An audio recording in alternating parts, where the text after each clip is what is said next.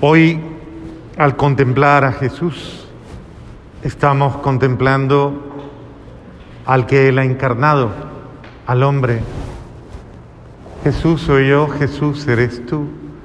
Jesús es el que vive conmigo. Jesús es quien, quien está a mi lado, aunque a veces no le tenga yo en cuenta y aunque a veces no le acepte como ese alguien en el que Dios está también. Jesús eh, ha querido tomar la condición humana para que ningún hombre a nuestra mirada sea inferior o sea no aceptable. Si tú eres cristiano y tú eres creyente, Jesús es tu hermano, al que tienes al lado. Y tu relación con Él revela tu fe. Así como lo dice el apóstol Santiago, ¿cómo puedes decir que amas a Dios al cual no ves y desprecias a tu hermano con el que vives, con el que comes, con el que estás en todo momento? Cristo vive en tu hermano, Cristo vive en él. Este es el misterio. Este es el misterio de un Dios que ha querido enseñarle al hombre a amar al hombre.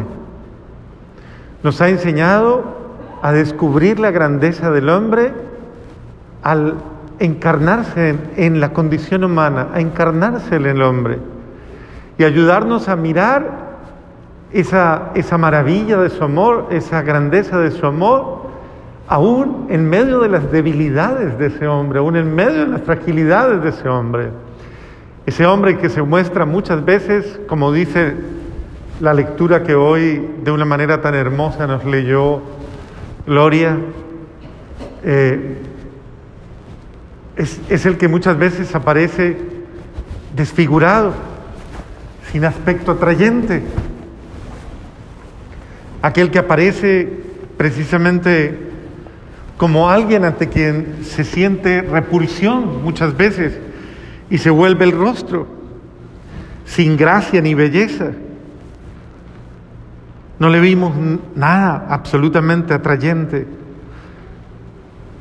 Eh, ese, hombre que tal vez no nos atrae, que tal vez no me interesa mirar, tal vez ese hombre que a veces, muchas veces, yo lo tengo en esa, en esa en esa franja de, no aceptable, tal vez de no, eh, no está en la franja de mis afectos, ni de mi cariño, y muchas veces ni siquiera de mi compasión, e incluso de mi indiferencia. Cristo es ese mismo hombre, lo es, lo encarna, lo vive, lo asume, lo ama. Es ese mismo hombre que día tras día soporta, como dice él, todos los sufrimientos y aguanta los dolores, que muchas veces es tenido por leproso, despreciado y humillado. Es aquel que muchas veces queda al margen de la familia, es aquel que muchas veces ni siquiera es tenido en cuenta, aquel que muchas veces ni siquiera es escuchado, ni valorado, ni qué nos importa si siente, si vive, si no vive. Muchos se horrorizan al verlo por su desfiguración. Y, nos quejamos y decimos tantas cosas de esa persona, decimos eh, y la señalamos con muchos rótulos. Y, tal vez eh, expresamos el temor de tener que asumir que ese hombre es la consecuencia de nuestras acciones, ese hombre o esa mujer, esa criatura o ese miembro de la familia no se ha desfigurado solo, no ha llegado a convertirse en ese ser que tal vez no me llama la atención. Eh, así simplemente, sino que es que ha sufrido mis pecados, ha sufrido mis desprecios, ha sufrido mis carencias, está sufriendo mis, mis rechazos. Es esa misma persona que está padeciendo en su propio ser todo aquello que va en contra de su dignidad. Y cada uno de nosotros, cada uno de nosotros estamos llamados a ya no, no mirar para el cielo, sino a mirar para el lado. Porque Dios nos ha, nos ha dicho, yo estoy a tu lado. El cielo que tú buscas no lo vas a encontrar fuera de lo que ves, fuera de, aquello con lo que vives. Muchos queremos encontrar un cielo donde Dios no vive, donde Dios no habita. En ese cielo ideal, tal vez hay eh, imágenes bellas, Cristos bellos, pero no seres humanos reales, que ocultan humilde y delicadamente la presencia viva de Dios. Y ese Dios quiere ser descubierto, descubierto humildemente por la mirada humana de cada uno de nosotros. Ciertamente cuando el hombre aprende a amar al hombre, aprende a ser mejor hombre y mejor mujer. Cuando el ser humano aprende a comprender al hombre, aprende a comprenderse a sí mismo. Todos y cada uno, esa es la escuela que hay que vivir, no hay otra. Esa es la que forma a los seres humanos más grandes, más sobresalientes, más santos, más perfectos. Esa escuela de la convivencia, esa escuela en la que lo vimos ayer, lo vimos, Él ha hecho todos los esfuerzos por amarnos, todos, absolutamente todos, ha, ha, dado generosamente los ejemplos de un amor verdadero. Por eso se ha puesto de rodillas ante el hombre, Dios que se ha puesto de rodillas ante el hombre, que se ha humillado, que se ha bajado y que ha dicho, yo no estoy sobre ti, yo estoy a tus pies. Ese Cristo que nos enseña a permanecer de rodillas frente al otro, Tal vez confronta nuestra arrogancia y tal vez confronta nuestra altivez, pero nos pide aprender a estar de rodillas suplicando misericordia y suplicando perdón. Y por eso este Cristo pasa como ese hombre que aunque el mundo lo mire indiferentemente, ante la mirada de Dios nunca, nunca pasará indiferente. Ese Cristo es el Cristo real que padece, es el Cristo real que es abusado, que es maltratado, que es violentado, que es despreciado, que es juzgado, que es marginado, que es víctima absolutamente de todas esas expresiones tristes del ser humano. Ese Cristo hoy que somos nosotros nos pide que tengamos la humildad de reconocerlo y de acogerlo, de mirarlo y de aceptarlo y de amarlo. Ese Cristo que nosotros que somos nosotros nos pide no no ir más allá de tu casa, no ir más allá de tu mesa. Incluso en las parejas no ir más allá de tu cama.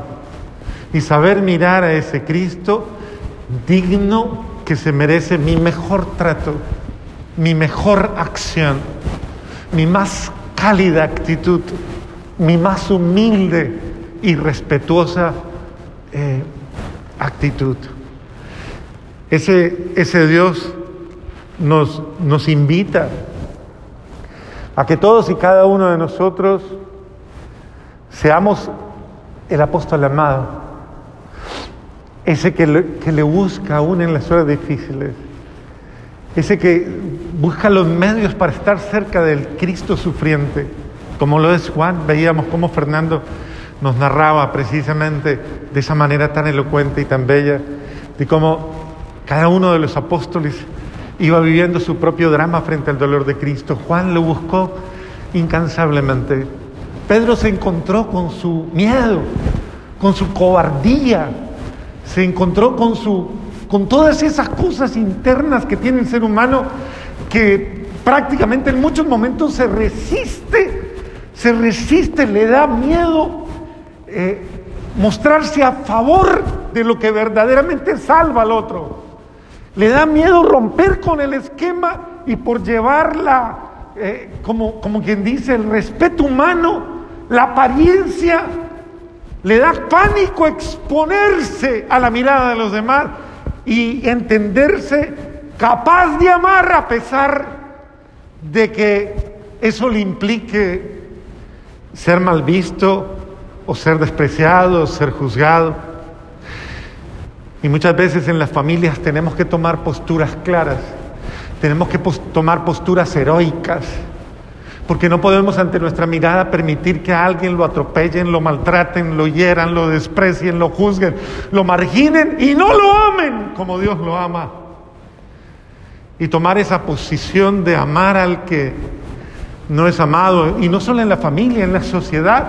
¿Por qué a veces estamos a favor de que alguien sea despreciado, herido, juzgado, condenado?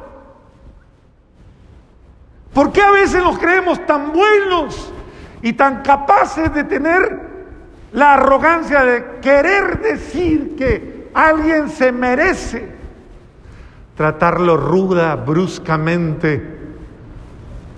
¿Y por qué no decimos con todos como, como verdaderamente a favor de Cristo, del Cristo que vive, que vive conmigo, a favor del Cristo que está conmigo, a favor del Cristo que estoy oyendo hablar y que no dice siete palabras, dice catorce, dice veintiuna, dice treinta y dos y repite constantemente palabras que si tú no las escuchas, ellas son el clamor más profundo de sus frustraciones, de sus soledades, de sus tristezas, de sus tal vez desalientos, cansancios, desánimos. Y esas palabras emergen y constantemente falta alguien que las escuche y que se compadezca y que haga lo necesario para que esa doble pasión de Cristo en esta persona no sea peor de lo que ya es. El, el Gólgota tiene escenas muy duras, muy grotescas. Es la escena del silencio culpable, de la inacción culpable, es la escena del temor, es la escena de, del pánico incluso. La escena tal vez de, de, de, la cobardía, pero estamos llamados a ver la escena del heroísmo. Y la parte heroica la vive obviamente María, quien sostiene con su amor y calidad de amor todo su ser, con su confianza en un Padre, en un Padre Dios que en ese momento la ha llevado a vivir también lo más tenebroso de, de, esos designios salvíficos en los que ver la hora, la hora de la consumación de la redención, nos supera. No es fácil estar ahí y ser protagonistas y mirar y hacer parte de un escenario en el que parece que no hubiese un ser humano, no, no existiese una persona, no hubiese un alguien que diga algo, que haga algo, que cambie las cosas. Eso creo que es de las mayores muertes que María experimenta. Es la muerte porque ella fue crucificada en el alma, en la mente, en el espíritu, en su boca, en sus sentimientos. Ella misma se autocrucificó en el sentido de hubiera podido reaccionar, hubiera podido clamar, hubiera podido decir tantas cosas. Y, sin embargo el silencio de ella no es el silencio cómplice, no es el silencio inerme de quien es incapaz de nada, no es el silencio impotente, es el silencio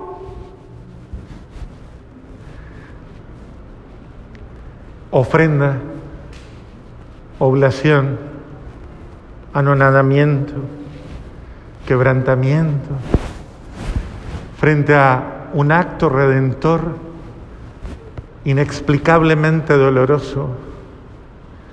el acto redentor en el que, aunque no entienda lo que está pasando, sé que esto está salvando. No lo entiendo, pero lo asumo. Dios nos invita a que nosotros seamos protagonistas de esa salvación.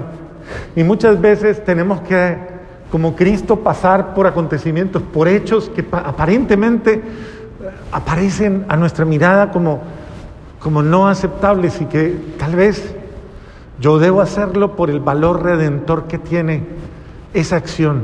Aprender a salvar mi hogar dando la vida. Una cosa es la persona que sencillamente sufre por sufrir y porque no tiene otra opción. O aquella persona que su ofrenda, su ofrenda, aunque le duela, sabe que lo hace por amor de salvación. Me duele, pero lo amo porque quiero salvarte a ti porque quiero salvar la familia, porque quiero salvar el hogar, porque quiero salvar al hombre, porque quiero salvar a la persona. Me duele, me está costando, me está hiriendo, me está demandando, me está crucificando, me está matando, pero yo estoy dando la vida. Yo estoy dando mi vida por ti, no me estoy resistiendo. Estoy dando la vida por ti y eso me implica morir a mí misma, a mí mismo, me implica bajar la cabeza, me implica tener que asumir, pero lo estoy haciendo por ti.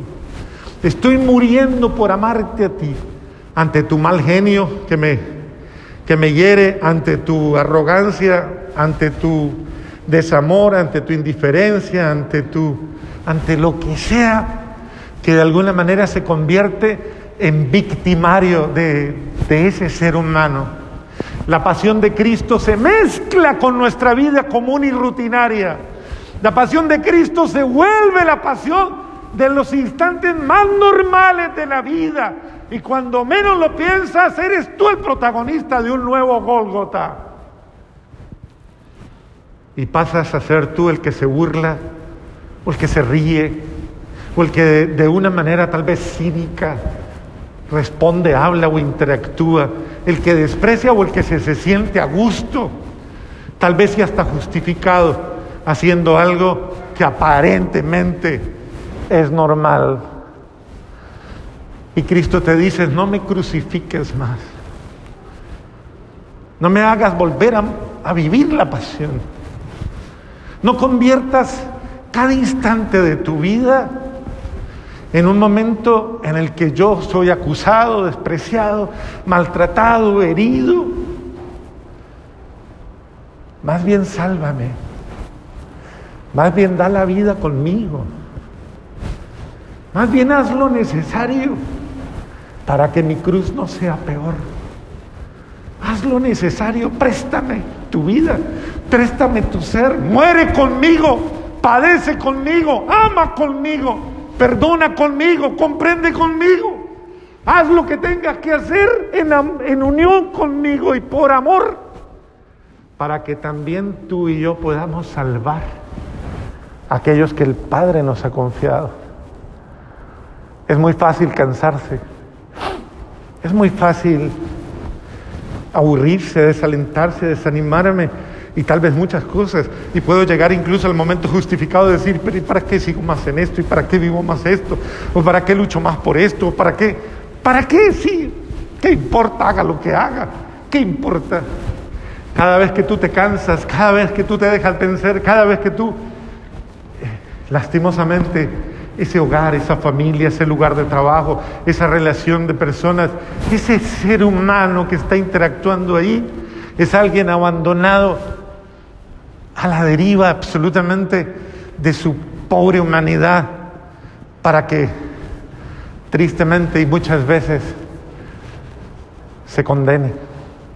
El Señor dice, yo no he venido a condenar, yo he venido a salvar y salvo dando mi vida. Hoy el Señor nos invita a que tú y yo seamos protagonistas de esa salvación. Y te invita a ser tu instrumento de amor. El que vive con Cristo, padece con Cristo, muere con Cristo, pero resucita con Cristo. Y por eso Jesús te dice, no me dejes solo, hoy no me dejes solo. En este día piensa, no me dejes solo. No te duermas. No entres en la inconsciencia que me deja solo. Tal vez incluso en la terquedad o cerrazón de tus criterios con los cuales justificas el no poder estar presente y te quedas en el margen de los ausentes. ¿Y quién es el ausente? El que piensa, siente, hace, vive de manera diferente a como Dios quiere que lo haga. Es decir, en su incoherencia, le da la espalda a Dios y hace lo que le parece. ¿Quién es el que está despierto? El que de manera consciente piensa, siente, hace, vive como Cristo lo quiere, según su corazón, según sus sentimientos. Hasta que podamos decir con Pablo, con alegría, con certeza, para mí el vivir es Cristo y el morir una ganancia.